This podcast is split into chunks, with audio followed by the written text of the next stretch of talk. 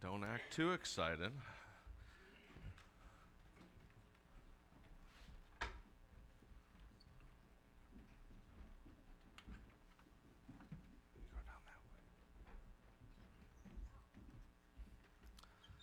All right.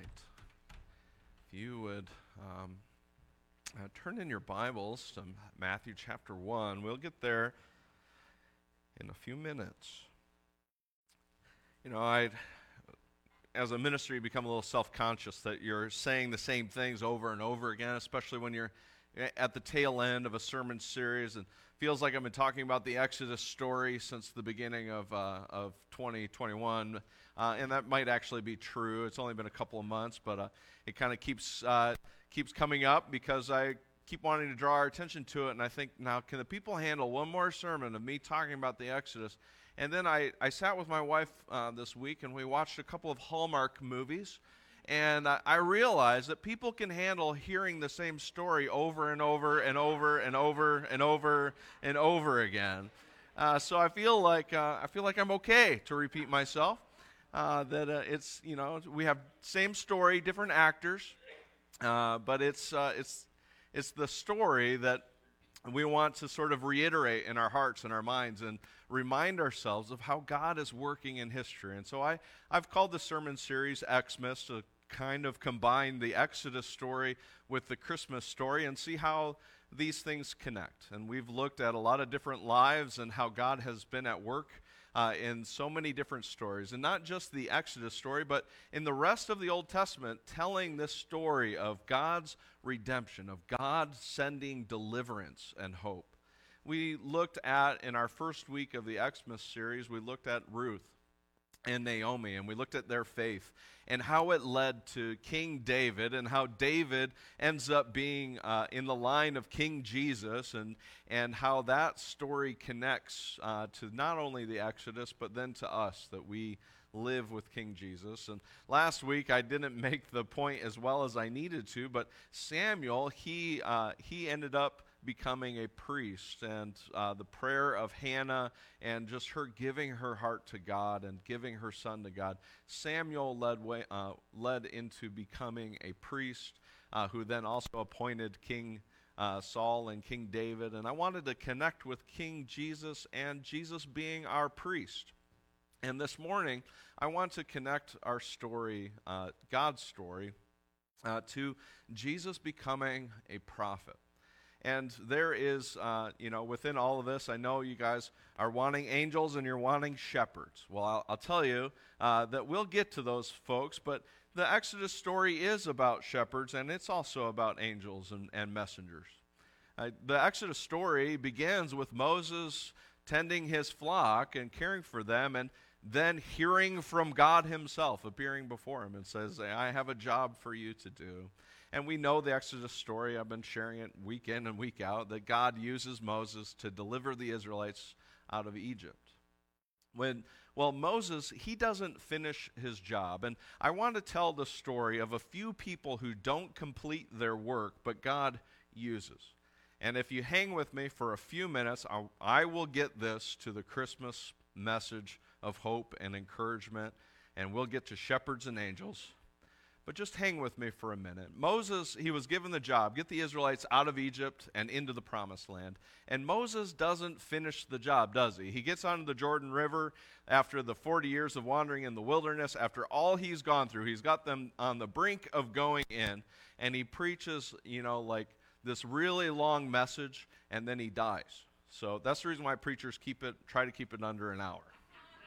Right? And so Moses, his last message is the book of Deuteronomy. And it's all this message of when you go in, give your lives to the Lord, clean the land out of idolatry, give your hearts and your lives to God. And so on the standing outside of the promised land on the other side of the Jordan River, Moses preaches his final sermon and he passes the baton on to Joshua. And we've shared this story before. He says to Joshua, Be strong and courageous. The Lord is going with you. And so he passes the baton on to Joshua. And Joshua's job is to get the Israelites across the Jordan River into the promised land, take out all of the idols, take out all of the, uh, the, um, the people that are living there, drive them out, so that the promised land would be their land, that they would dwell there and worship God and give their hearts to God. And Joshua, he does a great job. The walls of Jericho fall down, and, and then after that, it sort of like starts falling apart. It doesn't go 100% as it should go. And so Joshua himself, he does a great job, just as Moses does a great job, but they, uh, he too falls short. He doesn't complete the job. And some centuries later, uh, we skip quite a bit here. Uh, I want to talk about two people that are like Moses and Joshua, and it's two prophets, and they are found in the book of Kings. And in 1 Kings 18, we, we hear about uh, the story of Elijah, Elijah the prophet. If you want someone that's cool and you're a young guy and you're like, I want to follow somebody that's really, like, I want to read about a cool story, Elijah and Elisha are the, some of the two coolest guys in the whole thing. You guys should read them. But in Elijah, he does battle with Ahab and his uh, and his uh, and the Baal or Baal worshippers, he does battle just like Moses does battle with Pharaoh and his gods. And they go up to Mount Carmel for a God showdown of epic proportions. And it's a prayer battle. You know, we hear of, you know, like a rap battle. Uh, this is a prayer battle. I'm trying to be hip and trendy with all the kids. Uh, uh, you know, I've never been in a rap battle before. I don't know how it would go. Sam, we should have that one day. I think that would be fun. It would be terrible. I've digressed, anyways. So there is a prayer battle on Mount Carmel, and King Ahab and all of the, uh, the Baal's prophets are on Mount Carmel, and and Elijah says, "Okay, let's have a prayer showdown. We'll set up the battle. Here's the here's the layout." And so they are all on the mountain together. There's hundreds of prophets of Baal and just him. And he says, Here I, here I am all alone, but let's show who the real God is. And so we'll set up our altars, and you don't let it on fire. What we will do is you set up your uh, altar, I'll set up mine, and we'll get the sacrifices all set, and then you'll pray. And the God who answers with fire is the real God. We know how the story goes, and and Elijah, and he says, okay, you guys go first. And Baal's prophets are all about it. They're like, yeah, this will work. And so they start praying and praying and praying, and no fire comes. And Elijah, he starts mocking them. I mean, he's worse than a teenager. He starts mocking them big time and saying, "Oh, he must be asleep, or he might be in the bathroom. You know, he's taking a nap. You know, he's like he he starts real serious trash talking, and nothing happens. And then Elijah, he gets the thing soaking wet and he prays, and it is uh, c- consumed in fire. And this prayer battle between the gods shows, you know, without any question, who the true God is. And that's, that's what comes out of the text is it is abundantly clear that Yahweh, the God of Elijah, the God of Israel, he is the true God. And after this, Elijah, there's, you know, he, there's a bunch of stuff that happens in Elijah's life, but he doesn't quite fulfill driving out all of all of the prophets of Baal. He doesn't quite finish his mission, and he ends up getting called up into heaven. And that's the sort of the end of his story. But before he's called, before he, uh, before he's called to heaven, he appoints a guy named Elisha. Now, Elisha and Joshua actually have a lot of the same name. El, Elisha, Elisha. El means God, and Shah means saves. It's God saves. And Joshua, his name is Yeshua, the Lord saves. And so Elijah passes the baton on, just like Moses passes his baton to Joshua, Elisha passes his to Elisha. Both receive uh, from one prophet to the next, one shepherd to the next of God's people to the next, the baton. And Elisha's ministry is just incredible. This guy, he does amazing things. Uh, one really random, weird one where an axe head falls into the water and he throws a stick in and it combines and then it floats. It's like, that's wild. Like, I don't know why that's in the Bible or what's going on there, but, uh, you know, so, but he raises the dead, he multiplies food, he uh, gives the widow, uh, uh, multiplies the widow's oil. Like, Elisha does these incredible things. Uh, in healing the sick and healing uh, Naaman's leprosy. He does all of these acts of kindness and healing to further the mission, to further show that this God who did battle on Carmel is the same God that is powerful enough to heal and to forgive and to and care for people. And so Elisha points people to God. But even Elisha's ministry isn't fully complete. He doesn't finish all of it. As we fast forward a little bit more into our Bibles and we open it up, uh, as we look at the beginning stories of the gospel, we're introduced to another person in the wilderness. Moses was in the wilderness, Elijah's in the wilderness. There's another person standing in the wilderness. And he is advocating for the same things that Moses and Elijah advocated. This man would go before Herod and he would call him to repent and return to God. This man would stand in the middle of the Jordan River, much like Joshua, much like uh, his, the Israelites of the past as they passed through. And, and John the Baptist would stand in the middle of the Jordan River and he would call people to repent, to turn to God, to turn from their sins, that, that they would all come back to God. John the Baptist's ministry was to announce the kingdom of God and announce that there was new hope in, in coming and that there's one greater than him who's coming, whose sandals he says he's unworthy to untie. And so we have Moses passes the sort of baton to Joshua and Elijah to Elisha. And then we have John the Baptist who passes the baton to Jesus, to Yeshua, to God saves. In Matthew 121, we read it this morning. Joseph is thinking about backing out of uh, his obligations in marriage. He's found out Mary's pregnant, and it was an awkward conversation. And and he's like, I don't know that I can do this. And they said, You're going to give this man a name. And his name is going to be salvation. His name is going to be Jesus because he's going to save people from their sins. And so the story of Christmas is the story of God sending his son to seek and save the lost, to rescue us as sinners. And he is telling this story, kind of like a Hallmark story, over and over and over again. That we are being called to God to worship Him. We are being called out of Egypt. We are being called out of wilderness. We're being called out of darkness. We're being called out of death. We're being called out of sin. We're being called out of our old lives and into a new life with Jesus Christ, who has rescued us and saved us. He is calling us to be saved and redeemed and have life in Him. This story repeats itself. We've looked at a wide variety of angles.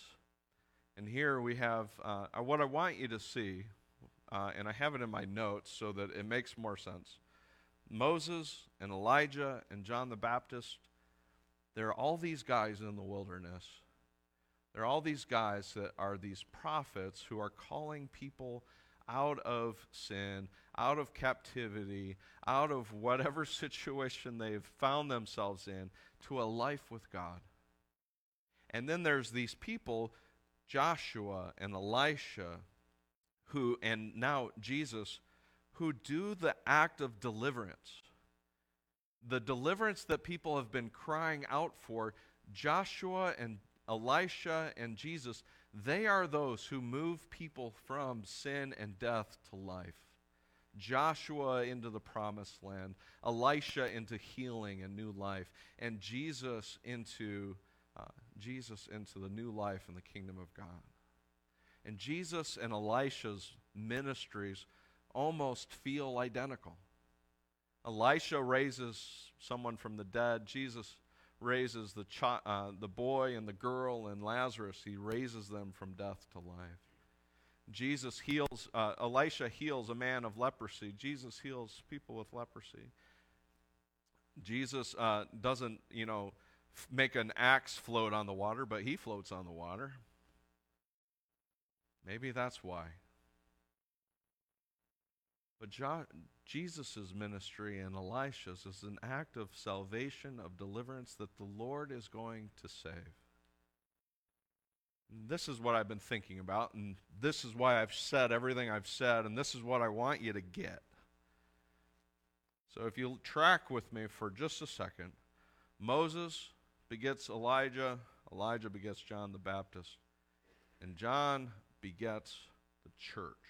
And here's what I mean by that. And we'll look at they pass the baton on to us. Jesus passes the baton on onto onto the church and he says, "Go and be my disciples. Go and make disciples, go eh, share everything I've commanded you, obey, be baptized, enter into this story." John sort of hands the baton off. Jesus hands the baton off to us, and he gives us this mission. He gives us this task to go into the world, to be a people who stand in the midst of the wilderness. And what I think we do for the watching world as Christians, what I think we do, and what we are called to is to be a people who learn, like the Israelites, what it means to trust in God and trust His provision we live differently in the world as we navigate and we walk through our lives and we look at what's going on around us and we look at the sort of uh, situations that we all find ourselves in and we know that God is the God who provides us with food and water and shelter. The Israelites had to learn that in the wilderness. They learned, had to learn it every day. It's like, where will our help come from? Our help will come from the Lord. He will provide for us, He will care for us. And so the wilderness journey is them learning that God is trustworthy and faithful. And so, like them, we navigate this world and we think to ourselves, God will provide, God will care, God will meet our needs as we continue to navigate the wilderness and as we leave Egypt, as we leave a life of sin and death, as we leave what was our old life and enter into the new life, we are a people who worship God like we are called to in the wilderness. That we praise God and we trust in Him. We learn His commands. We learn His ways. We learn the Torah not in the way that necessarily they did. We learn it from Jesus in the Sermon on the Mount. We learn that there is a way to our lives to love our neighbors and to love our enemies. That there is a way for us to pray and trust in God for His daily provision, to lead us from sin and temptation, to enter into new life with Him we walk with Jesus in the Sermon on the Mount and we learn that there's the kingdom of God is what we seek with uh, all of our hearts and we seek the righteousness of God. We enter into the sort of wilderness so that when the world looks at us, they can say there's something different about the church. And the way we meet one another's needs and we care for one another and the way that we navigate the wilderness of being called out of empire, of being called out of death, of being called out of darkness and sin and suffering, out of being called out of those things people look to our lives and they know there's something different about us. And it may feel like we will never accomplish our goal completely. And the fact is probably true that we will not. We will be like Moses on the outside of the Jordan. We will be like Elijah's not yet completely getting rid of Baal and Asherah poles. We will be like Joshua not quite fully getting all of the idolatry out of the land of Canaan. We will be like Elisha, not fully healing and helping everyone. We may not finish the mission, but one day we will hand the baton off, like John to Jesus, like Moses to Joshua, like Elijah to Elisha. We will hand the baton to Jesus again, and he will return. And the promise of Scripture is this that though we might end up on the brink of the Jordan River, the one who will take us across is Jesus Christ. The one who will save and save completely. It, the Bible tells us he will wipe every tear from our eyes. He will take away all of the pain. He'll take away all of the suffering. And when we pray the prayer, deliver us, Yahweh, deliver us, he will. He will. And the story that's being told and told again and told again will be complete. And God, He will make His dwelling here with us. God will be with us. There will be a new heaven and a new earth, and we will be renewed. It's the promise of Revelation 21 that a new heaven and a new earth where every tear is wiped away and there's no more sin and there's no more death, God will save. So we live every day in the wilderness, showing that we trust in God, that He cares deeply for us. And there will be things that happen in our life where we feel like, God, deliver us and help us. I need you to get me out of this mess. And we will have things happen in our lives that seem impossibly hard. And it's this test will we trust in God? And we can be challenged by that now. And we can also be encouraged to know that this story that has repeated itself, the thing that keeps repeating itself is God's faithfulness. That God is faithful, that God is kind, that God is gracious, that God provides, that God gives. How many times can you count in your life that God has blessed and cared for you? Have you thanked Him for that? Have you praised Him for God's faithfulness in your life? The story that keeps repeating itself is God's faithfulness to His people. He loves you, and He sent His Son to save you from your sins. That's the story we keep telling. And that's the story that we announce in the midst of the wilderness, and we stand in the Jordan River. We stand with Christ in our baptism. We stand with Christ in new life. We stand with Christ at the Lord's Supper, and we keep reminding ourselves of this story that God's name is salvation. Let's pray. God, we love you so much. And we thank you for the power of the story of the Bible, the story of you, the story of what you've done to seek and save the lost, to rescue us. And so, God, I, I pray that in this moment we would know where we fit in the story as heralds of the message of the good news that was announced on the side of a mountain. That today unto us a child has been born, Christ the Lord. That we are saved from our sins through Jesus. And so, Lord, let us keep telling this story reminding ourselves and sharing it with people anew.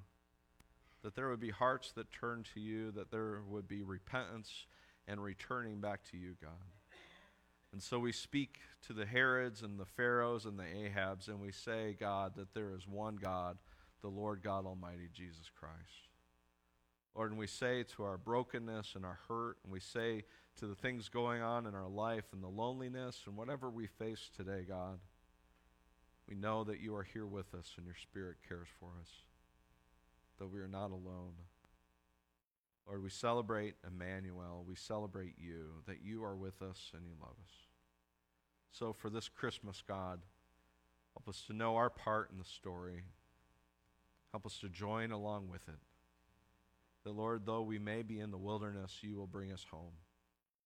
You'll bring us to you. And so encourage our hearts today, Lord, and we say and we pray, Lord, deliver us. Yahweh, hear our cry. We need you. We love you. Take us home. It's in Jesus' name that we pray.